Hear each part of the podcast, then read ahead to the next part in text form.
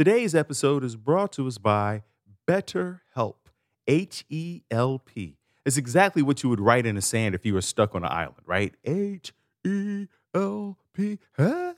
And then you see the helicopter go by, you start waving. BetterHelp is that helicopter. They are the ones that will save you, they will pick you up. Is there something interfering with your happiness or preventing you from achieving your goals?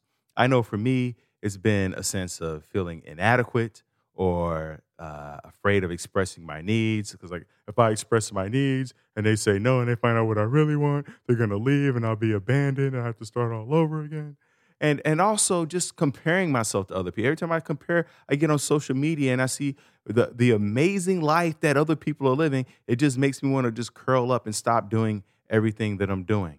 But BetterHelp will assess your needs and match you with your own licensed professional therapist. You can start communicating in under 48 hours.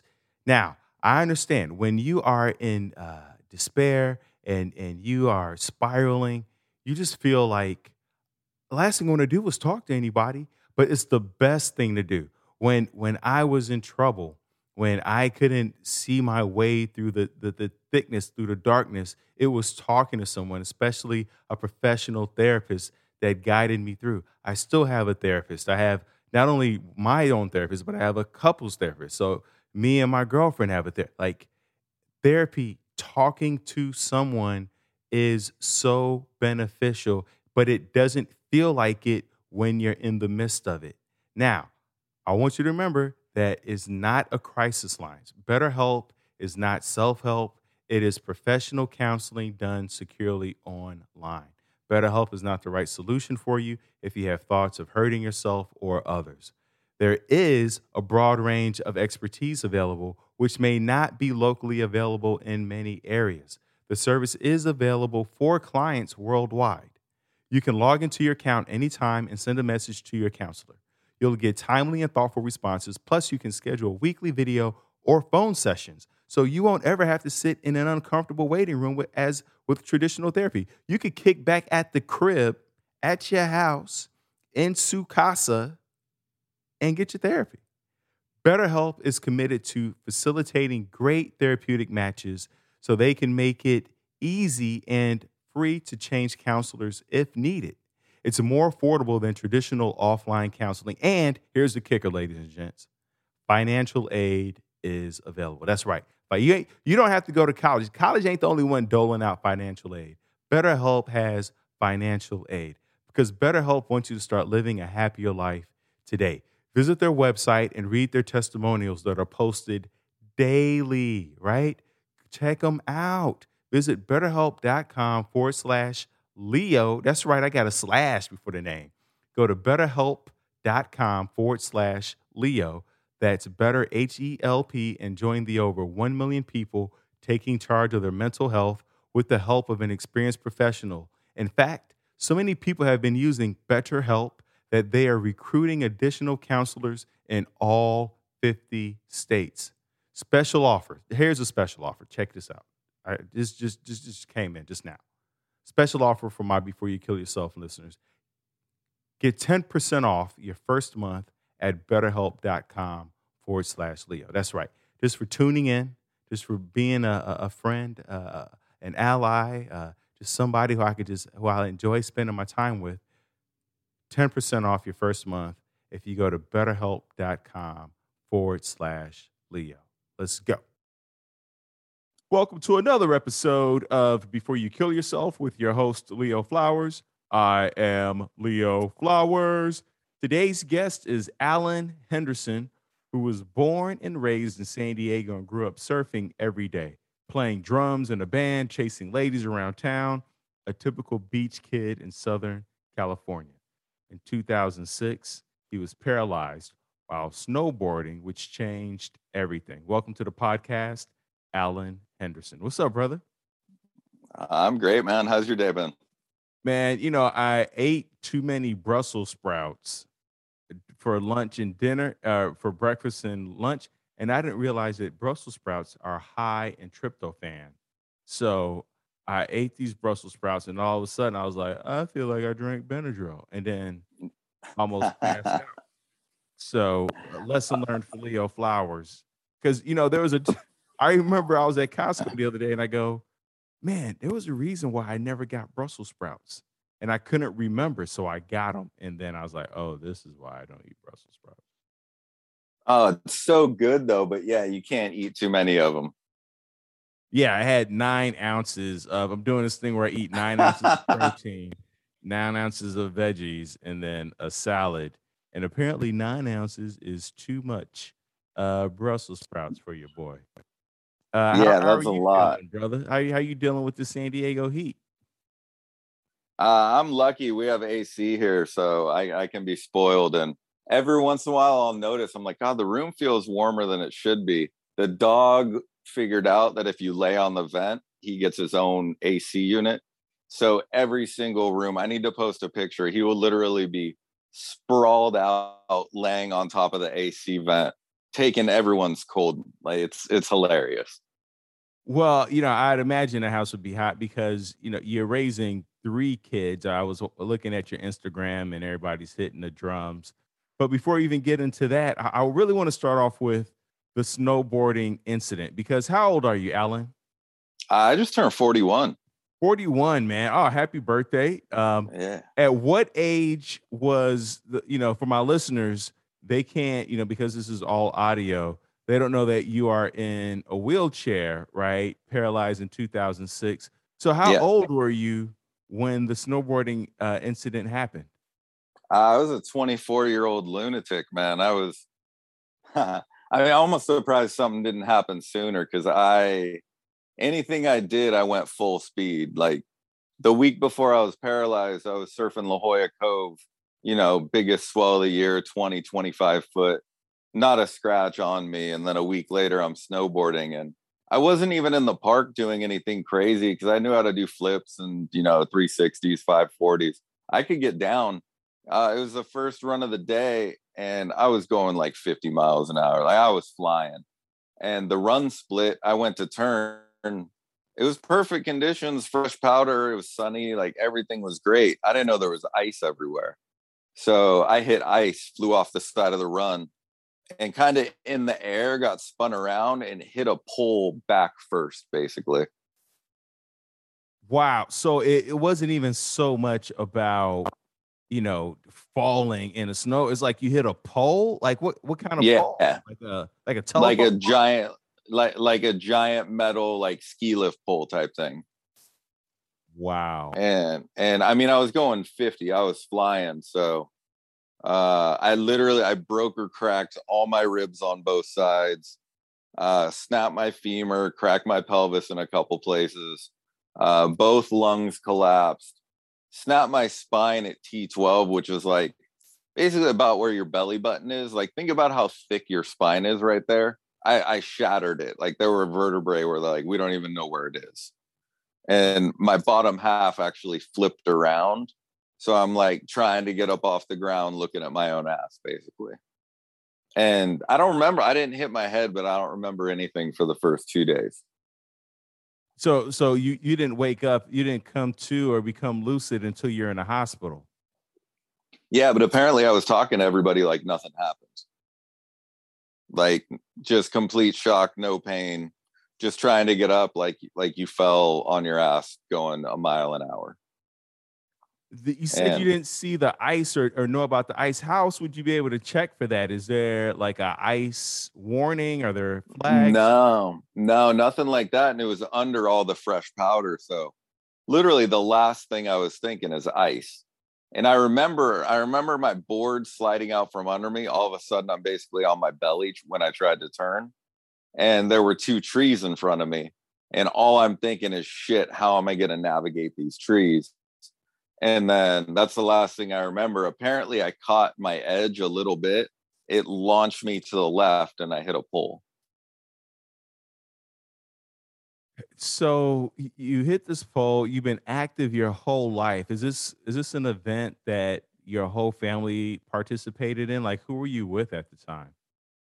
So I was with she was my girlfriend at the time and then my wife we split up like four years ago, but we were together 14 years. And this was like maybe a year and a half after we met. I was with her and her family, and her dad's actually a doctor. and they're loading me up on like an emergency flight to Washoe Medical Center in Reno. And it was bad. I mean, it was to the point where he was like, yo, if you have anything you want to say to him, like you might want to do it now. Wow. So she was your girlfriend at the time. And then Yeah. She then you got married after. Yeah, we got married, I don't know, like two and a half, three years later, something like that. Yeah, almost exactly three years later. What was And go ahead. oh, well, it was just crazy because I don't remember anything for the first two days except for one, I mean, maybe one or two seconds where, you know, in like movies or whatever, somebody wakes up in a hospital bed, starts freaking out, ripping all the stuff out of their arms and whatever. I did that. I remember waking up and I'm not even thinking about it. It's almost like I was watching myself where I ripped I because I had multiple IVs and like one in each forearm, two in each wrist. I ripped everything out, blood flying everywhere, a few people running towards me. And then my first real memory is waking up. Literally, I'm laying in a hospital bed and like my family standing around me. And the, I knew it was bad because my mom and stepdad were there and they were in Australia when I was snowboarding. So I'm like, if they're in front of me, this isn't good. Usually, you know, when one is in a hospital, like you, you you're kind of relieved and happy to see your loved ones there. And mm-hmm. then in your situation, you're like, oh no, there's nothing but bad news after this, huh? Yeah, if you guys, I guess my first thing I said, I looked up at my stepdad and I'm like, Glenn, I'm like, what are you doing here? I'm like, you guys are supposed to be in Australia. And So then they- yeah, and they gave you the news that so you know an accident like this you know i don't i don't know what your childhood background is and and your socioeconomic status i would imagine when you know you've broken all the ribs the femurs your lungs collapse they have to helicopter you in what was that hospital bill like how are you still paying that off No, thank God I had Kaiser insurance. But I mean, back then, I remember looking at some bills like months later because they did try and bill us for some stuff, but I had like full insurance, thank God. Um, I mean, over a million in bills that I was looking at. so you're telling me it was all covered under kaiser Yeah, get out of here I had I had full full insurance through Kaiser. How did you get that being a 24 year old lunatic? Uh, my dad was a mailman, and so he's a government worker. So they take care of you and your family till you're 25. Bro, the- So- is, that, what a bittersweet situation, right? If that happened when you were 26, yowzers. Oh, if it happened five months later, I would have been. Well, I still stayed on because my dad grew up like he was always like, you got to stay on insurance. So he would have, he would have, if I didn't, he would have paid out of pocket for me to stay on his insurance. Just like, no, dude, you're you're young, you're. I mean, I was extremely active. I literally would wake up in the morning, go surf, go to I worked as a valet for a while. I worked on a sport fishing boat for a while. Everything active. Wake up, go surf, go to work, go to class, go surf, get home, play drums in a band, go skateboarding just for like, you know, exercise. I was actually running at night and uh doing like ab workouts and like core strength type stuff because that all helped with surfing. So all that's what kept me alive. I was active. My I was never at home. I mean, even having a girlfriend, man, that's exercise at night. Everything I did was just like working out, exercise, not like bulking up, but just cardio, core strength type stuff. And I, I should not have survived this. I mean, it was it was crazy. Like, so I said both lungs collapsed. So I woke up and I had tubes, like maybe three quarters of an inch tubes going into each lung through my rib cage to keep them inflated. Like, thank God I didn't see those when I ripped the IVs out. Because if I ripped those out, I would have been a problem. Uh, so, I mean, there's so much to unpack here. I can't imagine, right? Like you, you being that active, you're in a band, you're surfing, you're valet, you're like you're running around 100 miles an hour. And now I would imagine that you're in a place where your girlfriend is having to give you a bath or what, what's that like? Like, what's that scenario like? What is she having to help you with at that moment? I mean, yeah, just helping me get around, get like it's. I mean, the worst at first was the the rib uh, pain. I mean, just just bruising a rib hurts. Cracking a rib, breaking one, that's brutal. Imagine if you did that to all of them. And at first, when they sent me home from the hospital, I literally had like almost picture like medieval armor where you have that giant chest shield. I had a giant custom made plastic piece that front piece and back piece, and they latched together. And I don't remember how long. It was probably a couple months. I every time I got out of bed, I had to put on a giant shield, basically. And uh, well, when I first I was in, they flew me to to Reno for the surgery, eight and a half hour spinal fusion. Uh, they put a rod in my leg so I wouldn't have to have a cast. Uh, and then in my back, there's two rods like bracket screws, basically held everything together. And then uh, I was I was in the ICU for two weeks, which I mean, usually you're in the ICU. If it's bad, you're in there for a day. I watched dozens of people come and go. I was there for weeks. And then they flew me on a little private jet back to San Diego. And uh, I was in rehab for t- six weeks. Now, so, and what about the painkillers? Did they put you on any of those? Uh, how was that for you? Because I know so many people get, can get addicted to that. What was that experience like for you? Yeah, I, uh, they, I mean, they, I've been it's been what 16 years and they've literally given me everything imaginable i mean uh and it, name a painkiller i've i've tried it. And it sucks because the way my back healed it's actually a little bit crooked. So anytime i'm sitting it hurts. Every time i've seen you i've been in pain. I just don't talk about it. And it's uh i can sit for even if I'm not like, imagine just sitting there, not moving, nobody bumps into you. I'm good for like three, four hours, maybe, even with all the pain pills I take. I got to laying down's the only thing. It takes the pressure off my spine. So it hurts. It always hurts. Even with the, I take le- I take the legal limit of what you can get prescribed, like the dosage. Uh, and so how are you how how have you been able to uh, maintain that emotionally mentally in terms of you know not overdosing not i don't want to say overdosing but abusing it right it sounds like you for you know this happened when you're 24 you're 41 and it sounds like you are just following doctor's orders in terms of the pain meds what has been keeping you in line in terms of not you know, exceeding the dosage? Uh, my daughter was three when it happened. And so that was like motivation to like, all right, keep your shit together. Like she's only three. And all of a sudden it's like, I mean, it's hard. How do you even explain to a three year old, like, hey, this is my life now. My back always hurts. Like we're we, we're not gonna be playing around like we used to. Like and then you start thinking like shit, no, I'm not even can't teach her to ride a bike can't teach her to surf. All my kids would be phenomenal surfers if this didn't happen because that was what I did because I started surfing when I was like 17, 18, picked it up and within a couple years was like entering contests, starting to get sponsored, like all that kind of stuff really fast. And it went from like, I can't imagine not surfing to like, wow, I don't even want to look at the ocean. So having kids makes you kind of keep your shit together.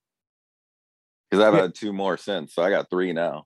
Oh man, my, my boys, I guess your back's not hurting that much, huh?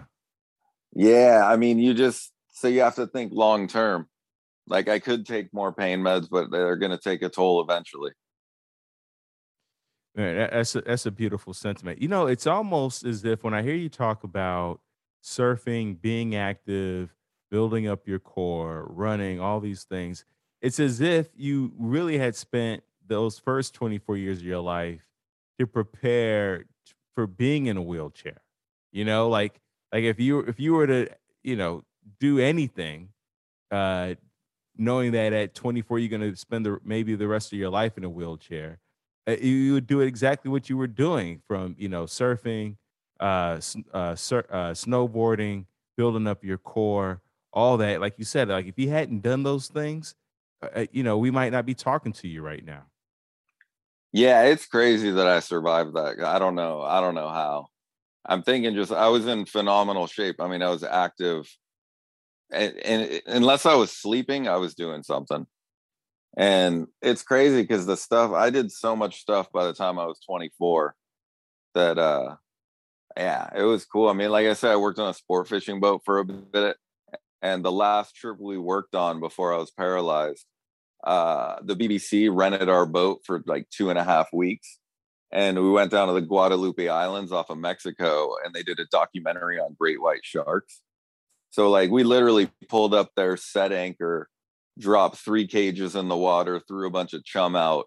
Within 15 minutes, there's seven great whites swimming around the boat and uh, you know they only filmed for a couple hours a day so any downtime they had a swim step on the back of the boat and an airline so i could literally just sit in the cages for hours and watch great whites swim by. And it was it was insane man. That trip was so much fun. So you talk about you know your your daughter and you like you said you've had two boys and, and i i've seen them on instagram like i said hitting the drums and it's so it's beautiful that you can connect with them on that level. And I would also imagine that the upside of this is that you're with your you're spending more time with your kids than I would imagine the average father is.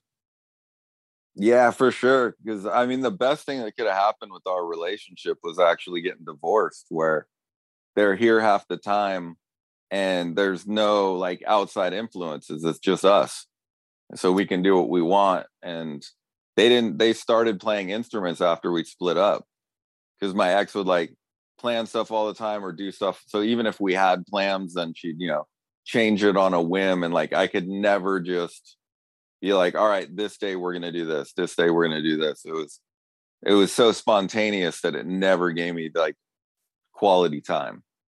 So uh, splitting up is the best thing that could have happened.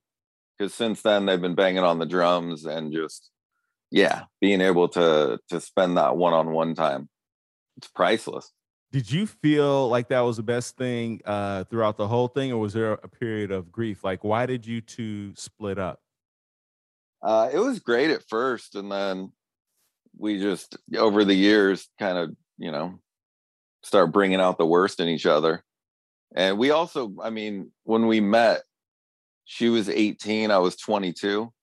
We were kids. So people change within 14 years quite a bit. Oh yeah, that absolutely makes sense. And then what was your it sounds like your what was your family's response to the you know the incident uh the uh, the snowboarding accident? Yeah, they were great. They both they lived my mom passed away like 6 years ago now but she lived like a mile from my dad and so they just made some changes to their houses uh just so i could get in because you know know how what house has a ramp to get in. So made some changes to their houses. I moved in at my mom's at first and lived there i want to say like six months and then moved over to my dad's house. Is that where and, you are now at your dad's house? Yeah i got lucky. So he it's crazy, man. He bought this place, a house in Point Loma. Uh, he bought it with a mailman salary with two kids in 86 for 155 grand, which is insane. It's probably worth 10 times that now. And it has a studio above the garage. So when I was paralyzed, uh, you know, put a ramp in the back and then he let me and my my girlfriend and then wife move in and uh, he moved into the studio above the garage. So I have a great setup in Point Loma, uh, percent because of him. And now uh, we were able to, you know, start a family here. One point, I had five dogs and three kids running around like maniacs. I mean, there's a yard so the dogs can run around. It's a great setup, man. I'm very fortunate with that. Was there any? I mean, yeah, that sounds so cool. Uh, Michelle and I are moving into uh, a place uh, that's one story, And and one thing I think about are the, the fact that my mom doesn't have to go up and down stairs. Like you know, she can just walk straight in. And Yeah. uh it you know, and then like you said, like it's wheelchair accessible because there's no uh there are no chairs or uh, or stairs um Yeah. to, to to enter. Was there any therapy? Because you so so you're talking about your kids. You've talked about how your family was supportive. Um, you know, your dad uh, leaving you the house, and all those things were keeping you tethered and grounded. Um, what about? Was there any therapy at any point? I'm sure there was physical therapy. Yeah, I did. Oh, I told you six weeks of physical therapy, but I mean, it literally, I had physical therapy every day and stayed there. And it hurt so bad that, say, I'm doing an hour of physical therapy. I mean, I would have to have them help me stretch and like all kinds of stuff. I mean, I might get 10 minutes of actual physical therapy at the end of it because my back, even still, if I try and work out, if I try and exercise, if I'm laying in bed and I try and lift 10 pound weights, uh, it'll start, my back will start popping in a certain spot if I go too far. If it starts popping, no joke, it's going to hurt for about six weeks. So I basically have to, and I can't exercise, I can't lift anything, I can't even twist to do the dishes. Like that's how like restricted it is. So if I'm driving and I see a speed bump, I have to brace myself. Like I, I have to make sure people don't even bump into me. I mean, it's it's so fragile still, even after all these years. And I figured out literally the only exercise exercise I can do, uh, banging on the drums as long as they don't play for more than like a half hour. Because and I and I have an electric kit, so it's all right in front of me, so I'm not even twisting at all. And like lit- literally picture those like things that you squeeze with your hand to like work out your forearms. Like that's it. That's all I can do. And then was there any psychological therapy? No, they actually I, I got lucky, man. Mentally, I've I've been strong. I haven't had I haven't had any issues. So I'm I'm very lucky in that regard. And they actually uh I guess when you go through like a major accident like that, and they put you on like mood stabilizers, antidepressants, whatever. So they they put me on them without telling me when I left uh rehab. So I go back home and all of a sudden, literally out of nowhere, I'm sleeping uh, 12 hours at night. I would go to bed at midnight, wake up at noon, be exhausted all day. I I could drink coffee all day, didn't matter. And then I would take like a three hour nap. So I'm sleeping easily 15, 16 hours a day and exhausted all the time. Couldn't figure out why. And this was going on for like weeks and then all of a sudden, probably a month. I mean, it was going on for a while. And then all of a sudden, I wake up one day after eight hours and feel refreshed. And I couldn't figure out what happened. I'm like, what? What changed? Didn't take a nap that day. I, I felt like a normal person all of a sudden. That night, I because I would take a fistful of pain pills at night, or uh, pills that they gave me at night, and I look and I have two little green ones instead of one. So I'm like, oh, I forgot to take this last night. And I'm like, wait, is that what changed? Because all day I was trying to figure out what's different, what what changed, why am I not tired? And so I just didn't take that pill again. And next day, or next day, woke up eight hours later, felt refreshed. So I finally Google this pill, and it's called nortriptyline, and it's you know it helps with nerve pain, but it's also like mood stabilizer type thing. So I call my doctor and I'm like, yeah, when and why was I put on this pill? Uh, and they're like, oh, you know, after you go through a traumatic injury like that, we just put you on it. I'm like, all right, cool. I'm not taking this anymore. And told them what was happening. And they're like, okay, great. You're supposed to wean yourself off and da da da da. da. I was like, yeah, I'm not touching that pill again. And uh, yeah, I, all of a sudden my sleep schedule was fine and i just can't imagine I mean, that literally if i didn't figure that out would have ruined my life i mean imagine just sleeping 15 16 hours a day and always being so tired you don't even feel like a person and they just put me on that without telling me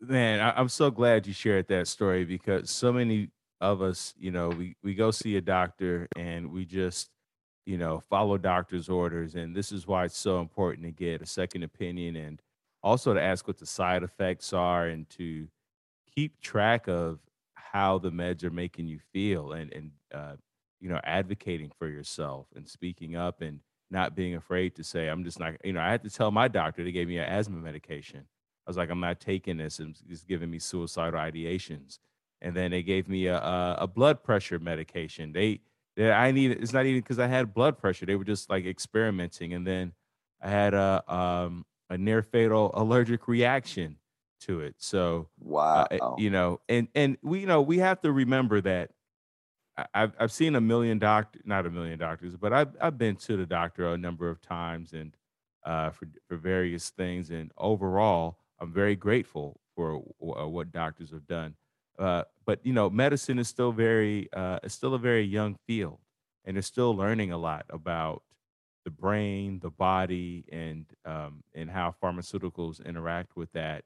And so, you know, there's going to be um, you know some some incidences and uh so we just have to be mindful and have to be diligent we have to advocate and uh and c- keep communicating with the doctors it's not um the doctor says this and so you do it it's it's really about recognizing that it's a conversation and and asking you know i have friends i'm lucky where i have friends who are in the medical field and i can reach out to and say hey my doctor's suggesting this what do you think you know Oh, what you said. I mean, being your own advocate is a thousand percent true. Where, I, I mean, they see so many patients before they talk to you. They might look through notes for five minutes. Like, can they really learn about your whole life in five minutes and then go prescribe something that'll change your life? I mean, especially like you said, uh, my blood pressure was starting to go up a little bit, and they tried to put me on something and I said, you know, uh, let's let's come back to this later.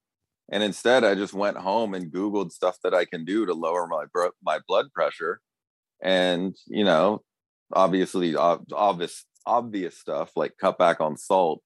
But I started taking some basic supplements like I forget what like fish oil and a couple other things. Uh, my blood pressure dropped almost 20 points on my own without any pills and at like maybe 30, they were trying to put me on a blood pressure med for the rest of my life and would not have hesitated doing it. And I'm like, you know, let me let me see what I can do naturally on my own. And the same thing since uh, a couple times, like I'll go to the pharmacy, refill like a normal pain prescription.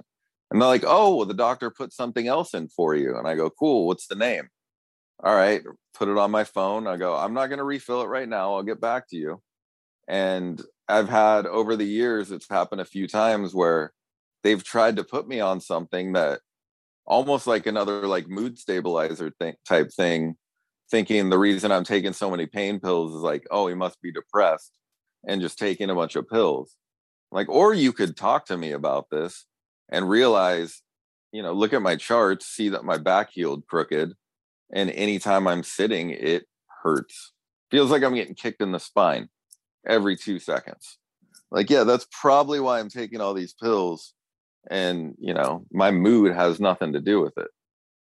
So you talked like, about being mentally strong and, you know, just being lucky in that regards. What in your childhood, how you were raised, genetics, background, do you think contributed to you being mentally strong through all this? And not to say that you were, I'm sure that there were some moments of uh, grieving and anger and um, you know but uh, overall to to mentally pull through this? I don't know. I can't really think because i had a mellow childhood. I mean my parents split up when i was young but they lived close to each other. We just went back and forth. It was it was mellow. Like i can't think of anything. I don't know. I've always just been a low stress person even in like intense situations which I feel like stress ages you worse than anything. So, uh, yeah, I'm also lucky in that regard, I suppose. But I think that's just how I've always been. Because even when it comes to stand up, like some people get stressed out before their sets. I'll see great comedians pacing and going through their notes. I mean, it'll happen where I forget I'm up next and I'll, I'll be talking to people at the bar and then I hear my name called. I'm like, oh yeah, shit, I gotta go. And they didn't even realize I was a comedian. So it's uh I don't know. I've just always naturally been just low stress, just easy going. So uh, yeah, yeah, I can't really p- point to anything though. Yeah, I've seen you uh, perform a number of times. You're always killing it. And you're definitely one of those guys who I was like, man, that guy is just so relaxed. And I'm like, I wish I could put that on a pill and get some of that. How, how do you prepare for your shows? Because you, you're absolutely right. Pros pacing back and forth. They're anxious. They're in their head. They're taking notes. Don't talk to me. Don't come in the green. Like, you know, I mean, and I, I'm, I'm, I'm, that's, you know, been my MO sometimes. Yeah. I'm always the opposite. I almost, I almost don't think about it before I go up because you know your material, you know what you want to do, unless there's something specific I want to throw in there, and then I'll just have those notes on my phone ready just in case. But I I would like in my first few years, I was so prepared that it was it was almost robotic. Like I would go up there, it could be great material, but I just delivered it so just like set up punchline tags, set up punch like it was just it came off too robotic. So it got to the point where I almost had to not prepare for a set and just go up there and just do what I'm gonna do. So yeah, I mean it's almost like on purpose. I don't I don't prepare. I know do, what I want to do. Do you prepare off stage? Like, do you spend some time writing during the day? Or like, what's the behind the scenes preparation if there is any? Uh, I go in waves where I won't write a new joke for months. And I never force myself to write because that just doesn't work for me. So I'll go, I'll go months without writing and then I'll get something in my head. And then, you know, I'll start writing. The next thing I know, the sun's coming up and it's eight hours later. And I wrote 20, 30 minutes worth of stuff that, you know, you'll whittle down to five or six or seven, whatever, in the end. But I, a lot of it worked because I still hit open mics every night. I still go down to Madhouse. They give me a good spot on the list so I can get in, get out. But even if I have two shows, I'll still go stop by there, work on some stuff. So I think I think just being on stage, that stage time, uh, works the best for me compared to sitting at home and writing. But when I do write, I also I never go on stage just with a fresh idea. I've written it and rewritten it and edited it, you know, 20 times before I try it the first time. Because I hate when guys, you see guys go up there and it's like, they're just wasting that stage time. They, they're not prepared. They don't know where they're going with it. I never want to be that guy, man. I don't, even if it's three minutes, I'm going to make the most of that three minutes. I love that. Yeah, that that preparation. Did you see your your father or your mom prepare for things like that? Were they did they always have a plan? No, no. My dad was just a lazy stoner mailman that uh liked going to the beach during the summer and you know watching football. And my mom, nah, man, she was a maniac. She just uh yeah, just like to hang out, like to drink on the weekends and like to party and yeah.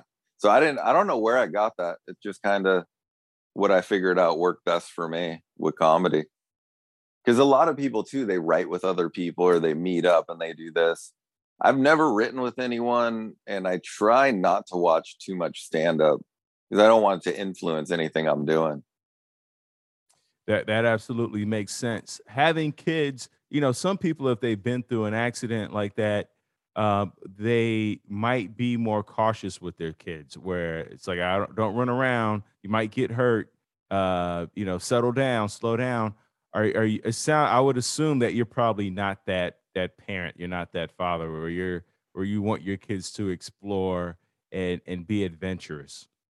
Yeah, they're they're seven and ten year old boys. They're gonna they're little maniacs. I mean, they've all they've been skiing. They've they've they still go up to the mountains with their mom and uh yeah, I mean they're my seven year old likes to climb, so I have to tell him to not jump off the roof type stuff. So what's dating for you like now? You you had a you had a girl, you got married, and now you're back out in these streets. Uh, it's been wild, dude. I because I was assuming, you know, I'm when we split up, I was a 30, 37 year old cripple with three kids. I'm like, this is not going to be easy. Uh, no, it's it's. I, I meet so many girls. I've still never been on a dating app, but I've met so many girls through stand up. Uh, it's it's been wild. I mean, the first. Uh, let me think back. So the first girl I was seeing after I got split up. Ah, I mean, she was a smoke show. She's like 25 year old, absolutely gorgeous, wildly bisexual. She had a girlfriend while we were together. Uh, you know, her favorite thing is, hey, let's go to the bar and let's go, let's go talk to other girls, type stuff. And so, I, we were doing that for a while. I didn't realize how many bisexual girls there are now. It's these these streets are wild, man. I mean, after her, I was dating a, like a Bang Energy promo model that was, I mean, she lived with her sugar daddy. That they weren't hooking up. He had a mansion above the golf course in La Jolla, like on a private road. She got paid five grand a month just to live with him and be arm candy uh, for you know events, dinners, lunches, whatever. And yeah, she, that poor girl was insane though. So it didn't last too long. And then let me think. I mean, after that, I was seeing a girl who another, yeah, super bisexual, but almost overkill to the point where she was on like all day. She'd be on like Tinder, like FetLife, which is a fetish website, just like inviting other girls to come over all the time. I mean, I yeah, that was wild. And I'd probably still be with her if she didn't move for a job. I've had a normal, just a normal monogamous relationship since then. And uh, yeah, we split up a while ago. But I, I I never have ugly breakups. Like I always, I'm still friends with all of them. It's just I'm more like the guy I recognize like it's fun, but it's not gonna work out long term. Like, kind of what are we doing here? So they're not always happy, but I I don't know. When you bring a little bit of logic, it goes a long way. I'm always I think I do so well just because I'm like I'm honest and you you know you can trust me and I'm not gonna feed you some bullshit. And in 2022, that goes a long way, apparently. You know, the, the one thing I I've loved about your stand up is very honest, is very authentic. And you know, having three kids, I just listened to a podcast today uh, where uh, this this guy wrote just published a new book about how to talk to your kids about sex. And you having three kids, have have you had that conversation with your kids at, on any level, or uh, or, or if you know what's your thinking about that? I mean, I know they're they're still very young, but my mom talked to me about it when I think I was maybe seven, eight. Like she just had books on it, and it wasn't a big deal. Yeah, no, my daughter's 19, so we went we went through all that of just luckily she has a good head on her shoulders because she's the she's gorgeous. So obviously that's gonna make for a interesting life in southern california. I mean good looking girls live on a different planet than we do. Just the attention the opportunities everything. It's stuff that uh, we can't even fathom.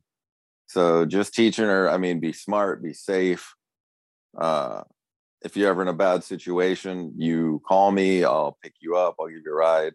No questions asked. Like you need to be safe. But most important, man, we we need to be honest with each other. So she saw her mom. Uh, her mom was together for years and then broke up uh, with her husband, her uh, my daughter's stepdad, and she kind of saw her mom just kind of go off the rails, sleeping around, just being a terrible example and she has a good head on her shoulders so you know you see that and you go hey i don't want to be that person. So i feel like having positive examples and negative examples is almost beneficial because you can hear what you should do and you can see what not to do. Man that is such a great point. You can you can see what not to do and hear what you should do. That's so powerful. I mean everything operates on yin yang you know from our our bodies to the universe positive and negative ions we need all that to operate So I'm, I'm glad you mentioned that because I, I think that some of us, you know, wish that oh, I wish I had a better parent, or I wish my mom did this or my dad did that. And the truth is, they're all just lessons if if we're really paying attention. And you know, maybe what happened to you definitely is unfortunate, but uh, also and also an opportunity to you know to be aware of what to look out for or or what to be drawn to. Yeah i'm just trying to make the best of it man I, I, there doesn't matter how much i try and even how much money i make i mean it's this is it so i got to make the most of it. I wish i started doing stand up earlier i mean i was 33 when i started well you and you have a new uh, special you're working on right now right yeah, I I mean I've literally so I was about to record this uh before the pandemic, then world fell apart. And then I was ready to record it last like fall, winter, and I broke my leg, which is the only injury I've had since I was paralyzed. And so that put it back. And then just since then, I've been so busy and working on so much stuff. I mean, I have a half hour of material that I don't even do anymore that I could have recorded this four years ago. And it's still material. I love the material. It's good. I'm just, if I was still telling those same jokes, I'd go insane. I don't know how people tell the same jokes for a decade and are content with that. Like I would go insane. So I'm always evolving, working on new stuff. I mean, even in 2019, I did an hour a handful of times. Like I, I have a lot of material. I'm always working on stuff always working on stuff. How'd you break your leg? Skiing? no, so this was uh I have a bigger van. So over the pandemic, uh I have a minivan I drive around daily, and then I have a bigger van that I threw solar on the roof, almost a full-size bed in the back, a uh, little like power bank for the solar so I can plug in anything I need and like a little fridge that I have in there, even electric blanket if I'm if it gets cold. So uh, I was getting in that thing, and I was a seat cover on it, and the seat cover fell off, so my hand slipped, and I fell like maybe 18 inches between my wheelchair uh, and the seat, and my leg got twisted under me, and it broke like right below my kneecap, and I didn't even know it broke. You can't feel it so this happened on a Wednesday. I still went, did this open mic and a show, uh, did a show Thursday, and then I went up to LA Friday, Saturday for shows. So all of a sudden, uh, like Thursday, Friday, my leg started swelling like to a pretty crazy degree. So I just kept keeping it elevated, tried not to move it around. And uh, so this happened Wednesday by Friday night, the swelling's getting bad. And I'm just like, God damn it, I'm in LA. What do I even do? All of a sudden, Saturday, I'm like crazy lethargic. I just slept all day. Uh, I did my shows that night. And then I drove back Saturday night. And Sunday, I went to the ER because I was literally starting to feel like I almost had the flu. And it's probably my body just saying, Your leg's broken. Stop whatever you're doing. Just my own body shutting me down. So I go to the ER and uh, they took an x ray. They didn't see the break at first. So they gave me a bunch of antibiotics because I've, I've had cellulitis before where like your leg will swell up. And if it gets really bad, it goes septic, it can kill you. And which that almost happened to me years ago. It's a different story. But they gave me all these antibiotics, send me home. So this is Sunday. I go home, take antibiotics, doesn't do anything. Monday comes around. I like triple dose the antibiotics thinking it's just not enough. Yeah, still not getting better. So Tuesday, I go back to the ER. They take an MRI or CT scan, one of those, and then they see the break. And I was basically stuck at home in a cast for two months. Yowzers. So many challenges, so many um, points of strength and support, you know, from your family to your kids to comedy to focusing on the work. I love all of it. Uh, you know, I earlier you were talking about your kids playing the drums and you loving the drums also. What kind of music are you into? Like what what's what's your favorite playlist right now? Oh man, it's crazy. So back back then, like my warm up, like before I was paralyzed, just when I would warm up, I would literally uh play a couple Hendrix songs, then play like some Pennywise, which was like fast punk. Um, I would throw in some nerd like hip hop beats, and then maybe like Sublime, which is almost like a mix between all of those. So I would literally play along with everything. I like playing along with hip hop just because it's like that that constant beat, but then I would have, you know, all my variations to it. You know, throwing some Hendrix or Mitch Mitchell's just going off on drums. So it would literally be all all kinds of stuff. Anything but country. You know, eh, you seem to be so mellow and so chill, and so many people are overwhelmed with global warming, what's happening in the news and the government, and you know, monkeypox. How do you uh, manage that? Do you do you read the news? Do you listen to it? Do you avoid it? Like, what what's your perspective on what's happening? You know, uh, nationally and globally. Uh it's it's one of those things where the more you look into it, the more it just pisses you off with, with a lot of things. So like obviously, you know, I want to I want to stay current, like try and educate myself to a degree with what's happening, but then at the same time, um, you start going down rabbit holes, and that's that's not healthy. You, I mean, you literally start driving yourself insane. You know, trying to look at certain aspects of everything.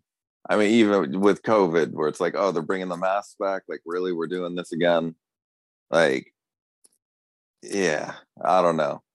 It's almost like willful ignorance with a lot of it.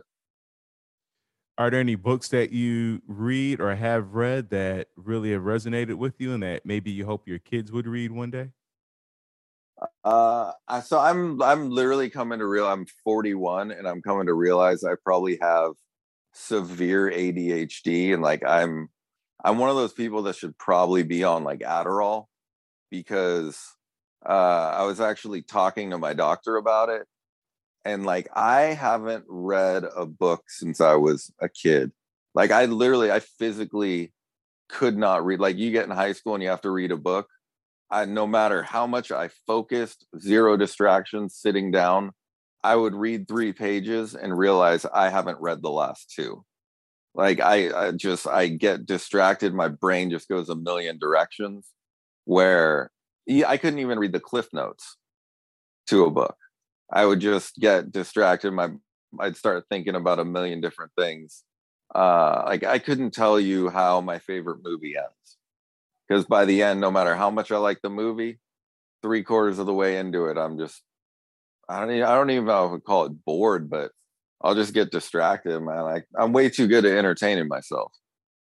So I don't know. I always thought I just had like the worst I was the worst procrastinator. I just got distracted easily.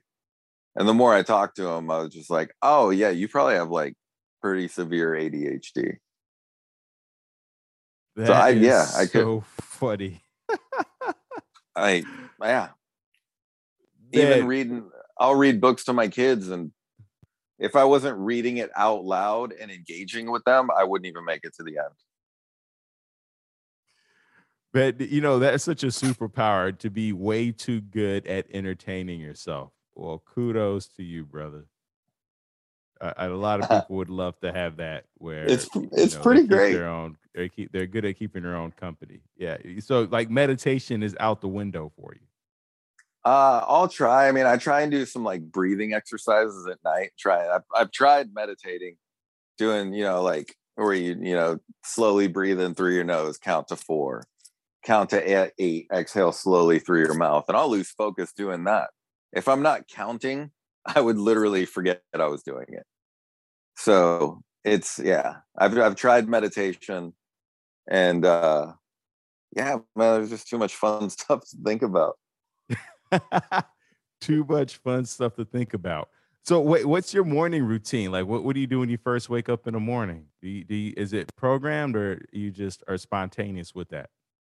Uh, I mean, unfortunately, I normally I wake up with a ton of back pain. I mean, I just it, it hurts when I wake up.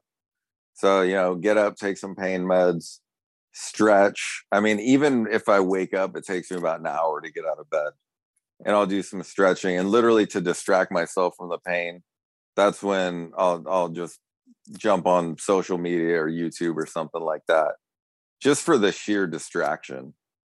And then, you know, get up, you know, feed the dog, do whatever I got to do. You always have some errands, maybe jump in the shower early, get that out of the way. And uh yeah i mean having three kids will keep you busy so. To go out start playing i can't I, if my it sucks my back hurts so early otherwise i would get up and bang on the drums with them but we always end up doing that later in the day. But these these maniacs keep me busy well i love it man and i love that you're able to hop on here alan uh last question and i ask this of all my guests because always imagine there's one person listening in who may be on the precipice of wanting to end their life. Before you kill yourself, what would you say to them, Alan? Man, I feel like with everything in life, it's just you, you got to look at the big picture, and and no, I mean, there's people that'll even if you don't think so, there's there's people out there that care. There's people out there that'll miss you, and I mean, I think I'm proof, man. You can work through anything.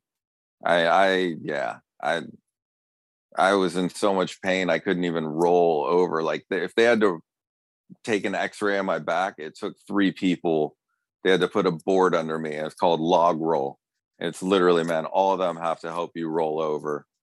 And uh, I mean, I went from that to I feel like I'm doing pretty well. And it's just you have to look at the long game.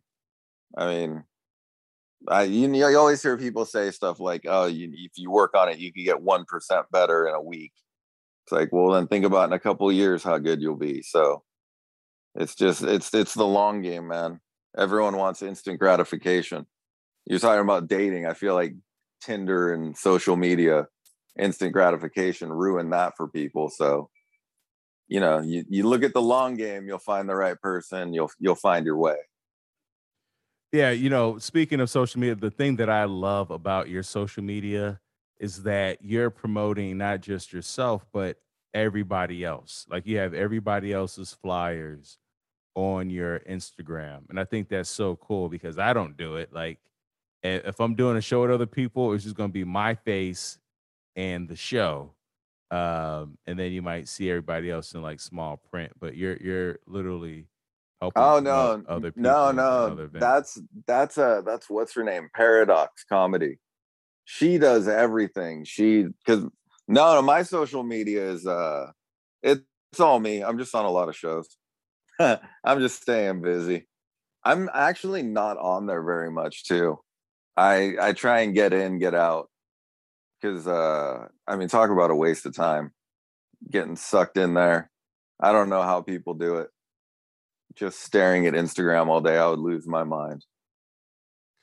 Yeah, yeah, you're absolutely. Yeah, I have to. It's. I wake up and I get on it. So, and I'm like, why am I back on here? This is this is ridiculous. Um, That's I'm I'm the same way though. I jump on there and then I try and just all right, you got it out of your system. Good, no more. Stop doing it. Alan, thank you so much for joining me. Thank you so much, listeners, for tuning in. Remember, this podcast is not a substitute for you going to get help, for you calling a 988 number. That's the new national uh, suicide hotline number here in America. There are international phone numbers listed in the show notes. Uh, you can go to thrivewithleo.com for one on one coaching with yours truly. And don't forget, betterhelp.com forward slash Leo to enjoy 10% off your first month with a mental health specialist to get you moving towards your goals and unstuck. Uh, thank you for tuning in. Thank you so much, Alan. Let's get to tomorrow together. Thanks a lot, Alan. Yeah, man. Thank you.